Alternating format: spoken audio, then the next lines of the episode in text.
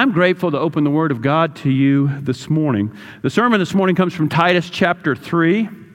We're going to look at verses one to eight, and as you uh, find it in your bulletin or in your Bible, I want to read a couple quotes concerning the topic this morning. Mark Dever writes that forgetfulness of God's grace is one of the enemy's greatest tools in the war against our souls. Forgetfulness of His grace, one of the enemy's greatest tools. Charles Spurgeon says, "Do you not find yourselves forgetful of Jesus? Some creature steals away your heart, and you're unmindful of Him upon whom your affection ought to be set. Some earthly business engrosses your attention when you should have your eyes steadily fixed upon the cross. It is the incessant round of world, world, world, the constant din of earth, earth, earth that takes away the soul from Christ. Oh, my friends, is it not too sadly true that we can recollect anything but Christ and forget nothing so easy as Him whom we ought to remember? While memory will preserve a poisoned weed, it suffereth the rose of Sharon to wither." I want to talk to you this morning from the text in Titus where he says, remind them. And I just want to tell you, as a preacher for years, when I got through with my sermon and I would stand at the door and shake hands and want to hear everybody say how wonderful it was and how, wow, it was helpful, and, you know, almost drawn to tears and how important I am in their life, the worst thing that people would say was, hey, thanks for the reminder. I don't know why I hated that, but I, I, I it, it was either I, I thought they were kind of pompous, saying, I really knew everything you were talking about, so, but, you know, thanks for the reminder. Possibly it could have been self-centered. It could have been me thinking, wait, I thought I just taught them something profoundly new. And they just said, hey, thanks for the reminder. But here in our text, the Apostle Paul is writing to Titus. He is writing to Titus, and here is the context. Paul has left this church that he has planted. He's left it in the hands of Titus. And he's like, Titus, I want you to come to me. But before you do that, before you leave this church that I've planted, make sure that there have been godly leaders appointed. And, and then he says, here's what the godly leaders need to be. And so chapter one, he says, here's how uh, those that you appoint to be elders and deacons in your church, here, here's what their life in the church should look like.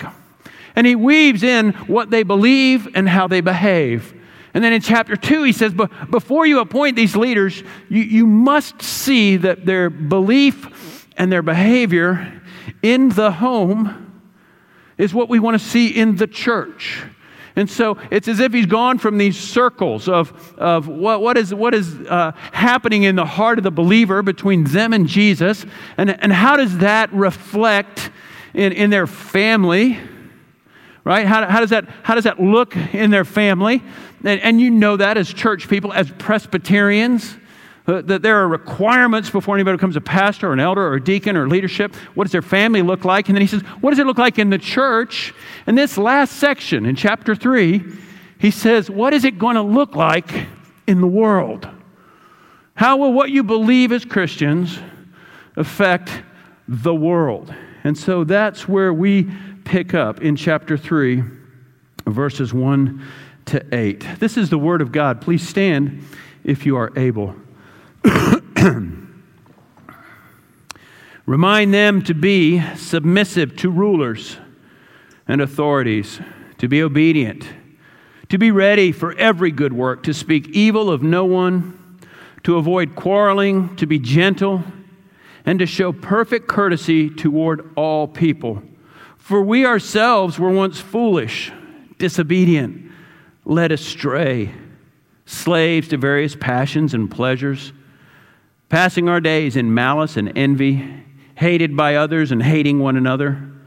But when the goodness and loving kindness of God our Savior appeared, He saved us, not because of works done by us in righteousness, but according to His own mercy, by the washing of regeneration and renewal of the Holy Spirit, whom He poured out on us richly through Jesus Christ our Savior, so that being justified by His grace, we might become heirs according to the hope of eternal life.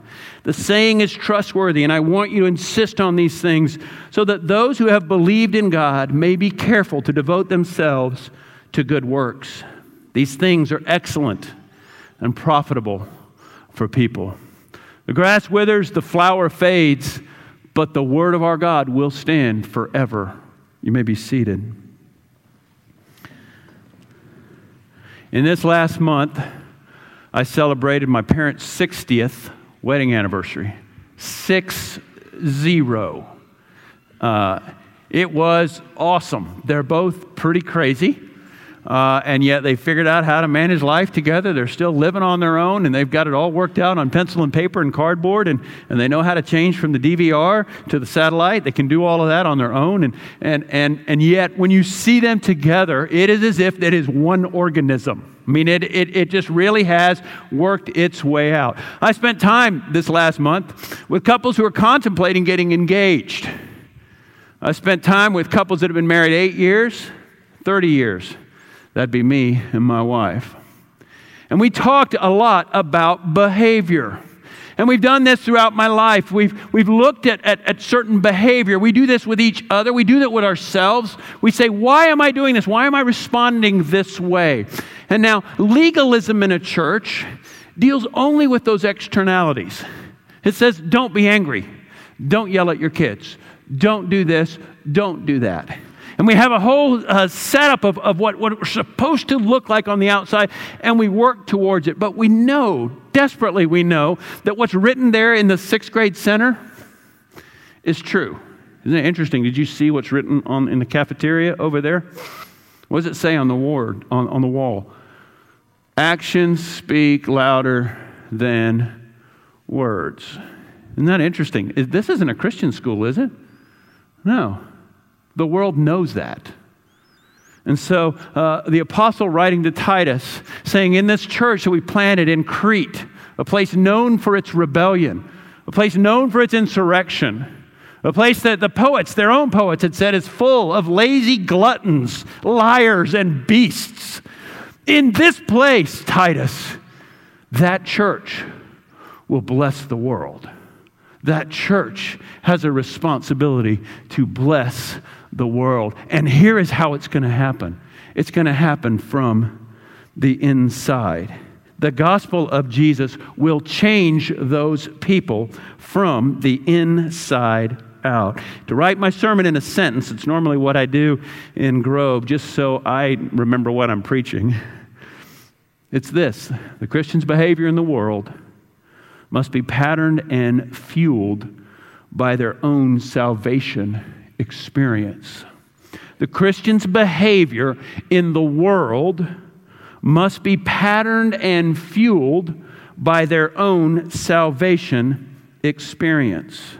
The gospel of Jesus Christ works change from the inside out. You deal with a couple and they don't like the behavior of each other. We ask questions, don't we? Why do you do this? Why do you not do this? Why does this make you so angry? And we seek to find what is operating inside, what love or affection or pain, whatever is happening deep inside. And we seek to bring this gospel of Christ to the very inside of a person. And that's exactly what the apostle is saying here. My big surprise, so we've been studying Titus because you saw on your announcements there, Three Rivers will be particularized on April twenty-second, six p.m. You're all welcome. We're going to have our own elders ordained. I'm going to be installed. Our deacons will be installed. And so I thought, what better book for us to go through as a church than Titus?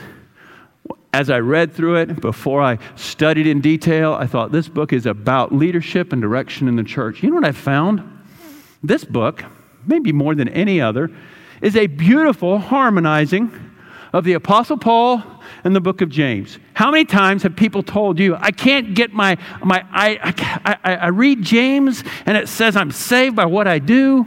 Show me your salvation by what you do, by your good works. And yet I read the Apostle Paul, and he says, it's by what I believe. You know what you do? You just go to Titus.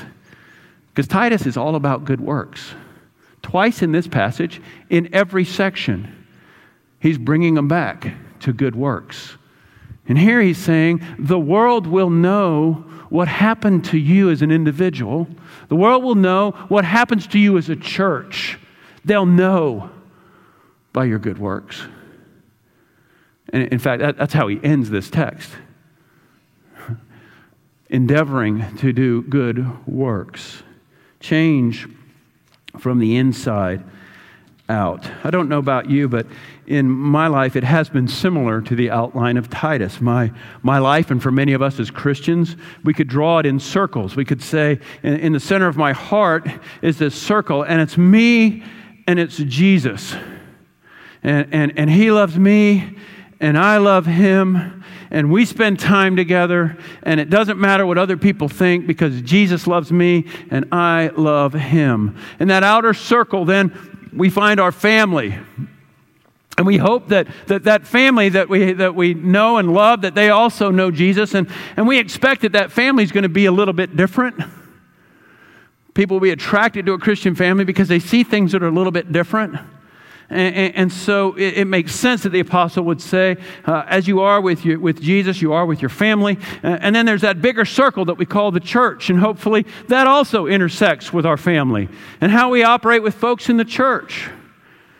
But now he's saying, there's a much bigger circle, O Christian, and it's the world that I've placed you in. And I don't know about you, but sometimes I feel like the, the rest of this world, it, it, in my mind, I feel like saying that they're not my people. The other day, I was pulling into the uh, office there off Main Street in, in Grove, Oklahoma.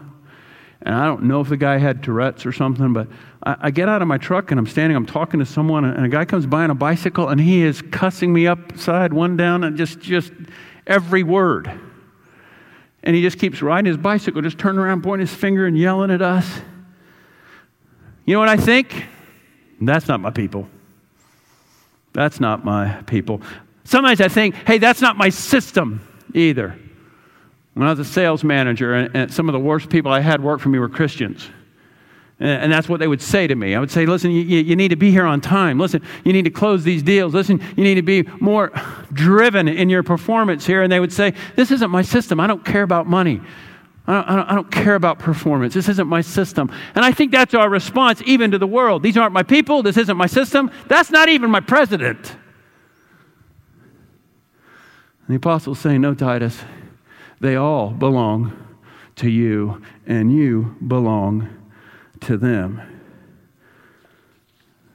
And so this morning, I want us just to look at two things. First is, is how does he describe what their behavior in the world is to look like? And we see that in these first two verses. Think of it as him saying, Titus, you need to teach the people that on the biggest stage of their life, the stage that everyone else sees, this is how they are to act. Do not be afraid to say, this is how you are to be. You are to act this way, even, Christian, when you don't feel like it, and especially when they don't deserve it. Here is how you are to act. Here is what behavior in the world is to look like for you. He breaks it down into two categories. The first is rulers, and the second is everybody else. Rulers, he says, rulers and authorities, again, against the reputation of the Cretans. Rulers and authorities, he says two things to them. First of all, be submissive. Be submissive to your rulers. Now, of course, he is saying in reason, as long as your ruler doesn't demand that you say Caesar is Lord. But, oh, Christians in Crete and in Owasso, you're to be submissive to your rulers. You're not like many to take this newfound faith and think it is some excuse for me to not be submissive to the rulers. It's some excuse uh, for me to run away from my commitments. You are to be submissive to the rulers. The rulers are to know that they are blessed because there are Christians in their areas of responsibility. Secondly, he says you're to be ready for good works. Whenever, he says, you have opportunity. In our community, Christians should be involved in the things that were just listed on the slide. Christians should be giving to the needy, funding for the hungry, thinking about what this walkout may mean for people who need help with their kids thinking about our teachers. In Grove, we support the food pantry, the home for abused and battered women, the pregnancy center. We don't require them to be Christians. We don't require them to be in our tribe. We don't require them to be worthy of assistance. You seek to do re- be ready for all good works. That's how we are to behave in the world. Christians should be known as those who look and seek and find opportunities for good works. And then he says in verse two, and here's what you do for everyone else. The rulers and authorities that are over you, here's what you do. But for everyone else, and he listed in negatives and positive. First, he says, here's these four social attitudes. Two of them are negative. First, don't speak evil. Speak evil of no one. Don't slander. Don't even feel free to spread the negative, even if it is true. Don't spread reports that are evil. Avoid quarreling, secondly, he says. It doesn't mean we don't defend our faith. It just means that you're not known as, as someone who speaks and delights in finding the dirt and the evil on others. Is especially quarrelsome, has an aggressive quarreling spirit. I, I would say for us, especially in the non-relational medias, you know, I mean, many of us just roll our eyes when we read what Christians write on their Facebook posts. And we're like, I, I, I don't want to say anything because I'm afraid of those who will agree with me. I'm, I'm more afraid of those that will agree with me, and they'll add some statement to it, and then I got to go and backwards take that out. Especially, I would say, Christians. In the media is where you, in a sense, are, are, are shielded from the real person. Don't speak evil. Avoid quarreling. To everyone else, he says, here's the positives. To be gentle. To be gentle in speech. To be courteous, considerate, meek, and humble. In public, you are a gentle and humble people. You're not fighting for your rights. It's a fairly simple application. How do I react in the greatest sphere of my life? With gentleness and humility. It's foreign to so many people. My wife works as a librarian in the middle school there at Grove, and she finds herself most days in the middle of conflict.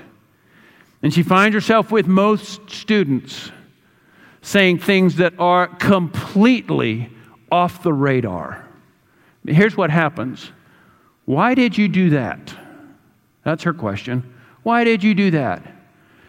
Because she did this.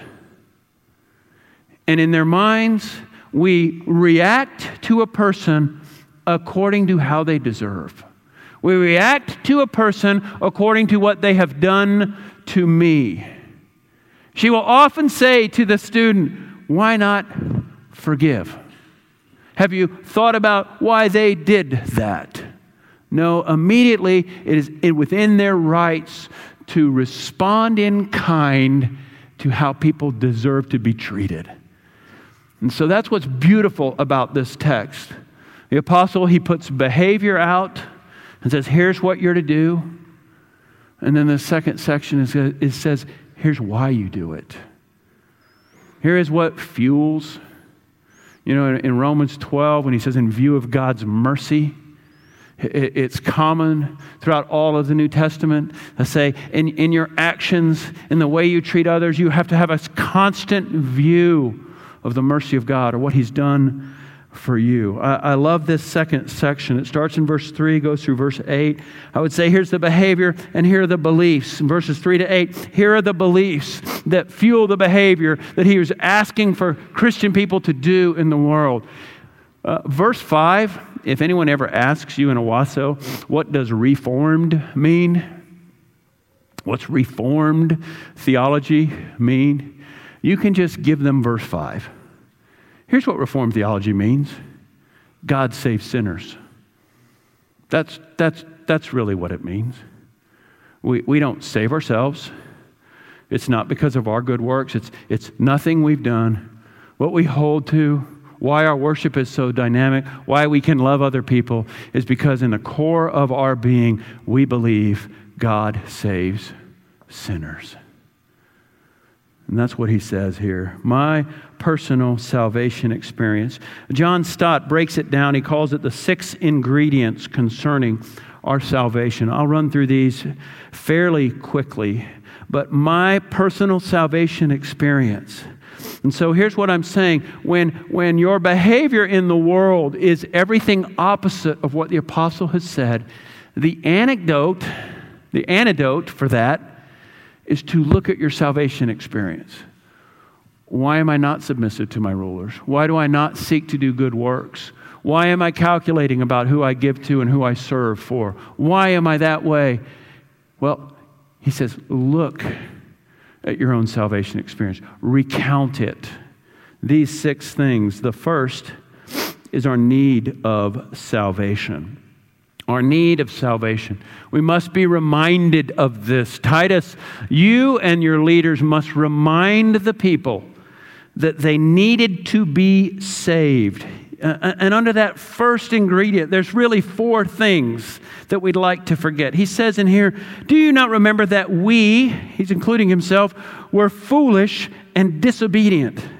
That's what we were. We were foolish and disobedient. As you deal with the world, don't forget that you were foolish and disobedient. Secondly, that we have been deceived. He said, we were led astray. We were enslaved to various passions and pleasures. Thirdly, we, we lived in malice and envy. Those are byproducts always of idolatry and self-righteousness. Malice and envy. We have malice towards those who are outperforming us. We have envy towards those who have received things that we feel we are due. He says, do you not remember that you lived in malice and envy? Fourthly, do you not remember that you were hating others and you were being hated? He says, hostile. First, we must remember, I needed saving. I needed rescue. And you're dealing with that biggest fear of life, all of those around you, the profaning cyclist in the parking lot. Do you remember that you needed salvation? Secondly, do you remember the source of salvation? In verse four and five, it says, here's the source of salvation. It has originated in the heart of God, God's loving kindness. He says when it appeared, this epiphany of grace. In the previous chapter, he he talks about Jesus being this epiphany, this, this all of a sudden, this I, I, I've discovered, I see this grace of God. When the kindness of God appeared, it comes from his heart. What were the grounds of our salvation? Verses four and five, the grounds of our salvation, he says, it wasn't by works that you did, but works that he did. In a few moments, when we take the Lord's Supper, what we're going to do and what we're going to say to the world and to ourselves is, I'm eating the body of another. I'm eating the good works of another. I'm saved, and, and God is singing over me because the works of another. Every time you take that bread, you're making a testimony to the world. I didn't save myself. I didn't save myself this last year, this last week. By coming here, by giving, by serving, by the good works that I've done. I didn't save myself.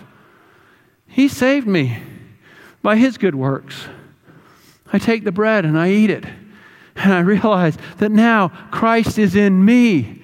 Now I am celebrating. And God Almighty is looking down and he's saying, I'm not going to treat you as your works deserve. I'm going to treat you as Christ's works deserve. Does that mean works aren't important? Absolutely not. I mean, works are so vitally important that only the perfect works of Christ could be presented. The source of our salvation was the heart of God. The grounds of our salvation were the works done by Christ. Fourthly, the means of our salvation. In verses five and six, he says, the means, the, the way we were saved was by this washing, this baptism, this cleansing. The symbolic turning from our self-righteousness to Christ's righteousness, from our self-esteem to Christ's esteem, this renewing by the Holy Spirit, the means of our salvation. As we drink this cup today, we drink the blood of salvation sprinkled on all things in the te- in, in the in the temple, being sprinkled and, and then being set apart. To be a holy people means that we're set apart. means that there's something that's been applied to us, and it's only because what has been applied to us, it is only because of that, that you're dealt separately than those who are lost. Don't forget the means of our salvation. Fifthly, the beautiful goal of our salvation in verse seven. Literally, we are heirs of the hope and grace. The goal of our salvation, it's not just to avoid hell. It's not just that Jesus and me can sit in our room and we're glad we're not like the other people. No, the goal of our salvation is our God, through the power of His Spirit, through the worship of His people, through the, the liturgy and the practice of uh, confession and assurance and the sacraments together. He is making us beautiful. He is preparing us to be the heirs, the adopted children. You know, there are no natural-born children of God. Every single child of God. There are no grandchildren of God. Everyone that comes to God comes through adoption. The means of salvation, the washing, renewing, the goal of salvation, adoption, and the evidence of salvation. Good works. Verse eight, the saying is trustworthy. Uh, the pastoral epistles are full of trustworthy sayings. It's what we Presbyterians hold on to when we talk about creeds, his, his sound words, his trustworthy sayings. These early creeds that Christians would say one to another, the importance of precise doctrine concerning salvation. Here is one, he says, this is trustworthy. I want you to insist on them. I want you to remember these things. I want you to say it so that all of those believed in God may be careful to devote themselves to good works. Oh, Christian, we're to be devoted to good works. And to the extent that we refuse it, to the extent when we try to cling to the righteousness of Christ and say, uh, because Christ is my righteousness, I don't need to do all of these things. Oh, brothers and sisters, you, you, you must return to your salvation experience. You must recount what God Almighty has done on your behalf, and you glorify Him in your good works. Let me give it to you mathematicians this way. When you think about glorifying God in your good works, here's how you can think about it, all right? What I would do normally to a person, if Jesus wasn't my righteousness, if I didn't feel like I had been saved and, and, and granted this uh, a wonderful, mysterious rescue, if I didn't know those things, if I didn't believe those things, what I would do normally, in a sense, what my what my human fleshly mind would think that this person deserves. The difference between that and what you do because Christ has saved you, you can almost mathematically say, here is where God is glorified. And, and, and it, it, it frees you to do and give to people who don't deserve it, to people who don't thank you, to, to people who may take what you give and even turn it against you. It frees you to do that. You know why? Because you're not doing it for them. You're not doing it for them. And for the moment of surprise, when someone says, how can you do that to them? You have the opportunity to say, well, if you only knew, if you only knew what God did for me, if you had any idea of, of what now I have been revealed that I deserve and what God has done, if you grasp that as, as I do through the power of the Spirit, your response will be, how could I not do this? Now, those of you who are members of Trinity Owasso, you took vows. You probably did it in public, in a worship service. And your third vow is this: do you now, in humble reliance upon divine grace of the Holy Spirit, endeavor to live as becomes the followers of Jesus? You know what that vow is saying? That vow is saying, as, as part of this community, as being a part of this body, this church, I'm taking a vow amongst these people that my, my life should be full of works that show Christ is my Savior. And I'm actually taking this vow in this community of people. And in so doing, I'm inviting this community of people to speak truth into my life, to invite me towards good works, to ask about my good works, to celebrate my good works, because that shows that my heart is full of Jesus. This harmonizing of grace and works. The way we deal with the world, the way we learn to love and to serve and to do good works to a world that, that crucified our Lord and Savior, as we recount what our God has done for us. I think sometimes for some of us it helps to, to look at the three tenses of our salvation. It's listed in here. In the past tense, God called and He justified and He regenerated. He took something that was dead and He breathed life into it. He, he pulled us out of a miry pit. That, that's what He did in the past for us. In the present, He gives us this new life to live, and it is not a life of grasping at idolatry and, and, and seeking some forms of, of self-promotion. In the present, it, it's a new life of good works by the power of the Spirit. And in the future, there's an inheritance, a hope secured by the good works of Christ. Let's pray. Father, we thank You for the amazing work of salvation. We thank You, Heavenly Father, that it is not because of the good things we've done. How wonderful and how freeing for everyone in here, Lord, those words should be. He saved us. Oh, Father, thank You for that. Oh, Father, we are quick to forget. We are quick to forget the sanctifying work. And for many of us who've walked with You for years and years, we may, may not remember what life was like before You came. And Father, for, for those of us, we pray, Lord Jesus, that, that it not be necessary for us to try and delve into horrible things that we've did, but Father, to look on this world and say that that is exactly who I would be, and that the kindness and grace of the Lord Jesus saved me. Father, may Trinity be known as a place of good works.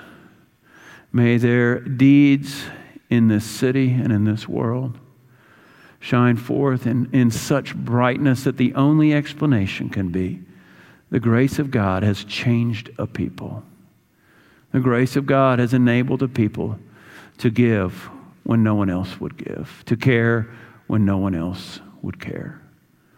Lord, we ask this, that Your name would be made great. And we ask in Jesus' name, amen.